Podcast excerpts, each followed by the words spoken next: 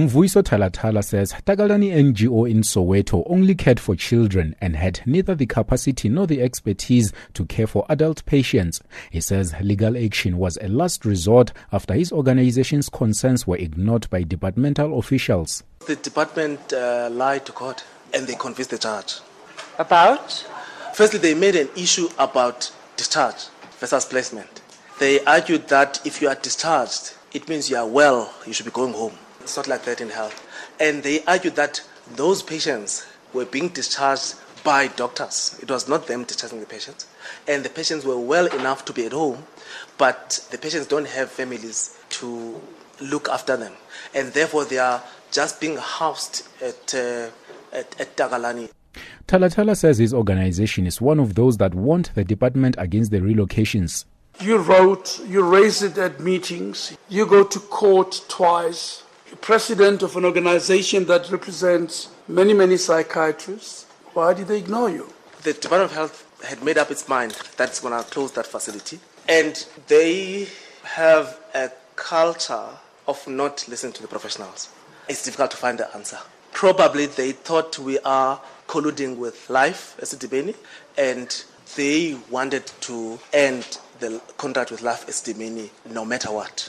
Meanwhile, clinical psychologist Caroli Trotter has maintained that 143 deceased mentally ill patients were tortured to death when they were transferred to unlicensed and ill-equipped NGOs. Trotter has said there was no way the patients were not going to die as no work was done to prepare them for the shock relocations. State lawyer Tebogo Hutamo used a dictionary meaning to challenge the use of the word torture, saying it suggested there were bad intentions on the side of the state. However, Trotter did not budge.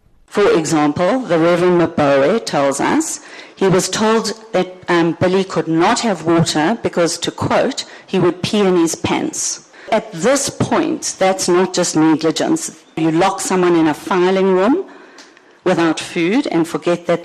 So if you watch someone starving and dehydrating to death, for me, that is torture. Then, on top of it, people were physically injured. That's torture. The state also suffered a minor setback when Justice Dikgang Moseneke dismissed its application that Trotter's evidence be declared inadmissible.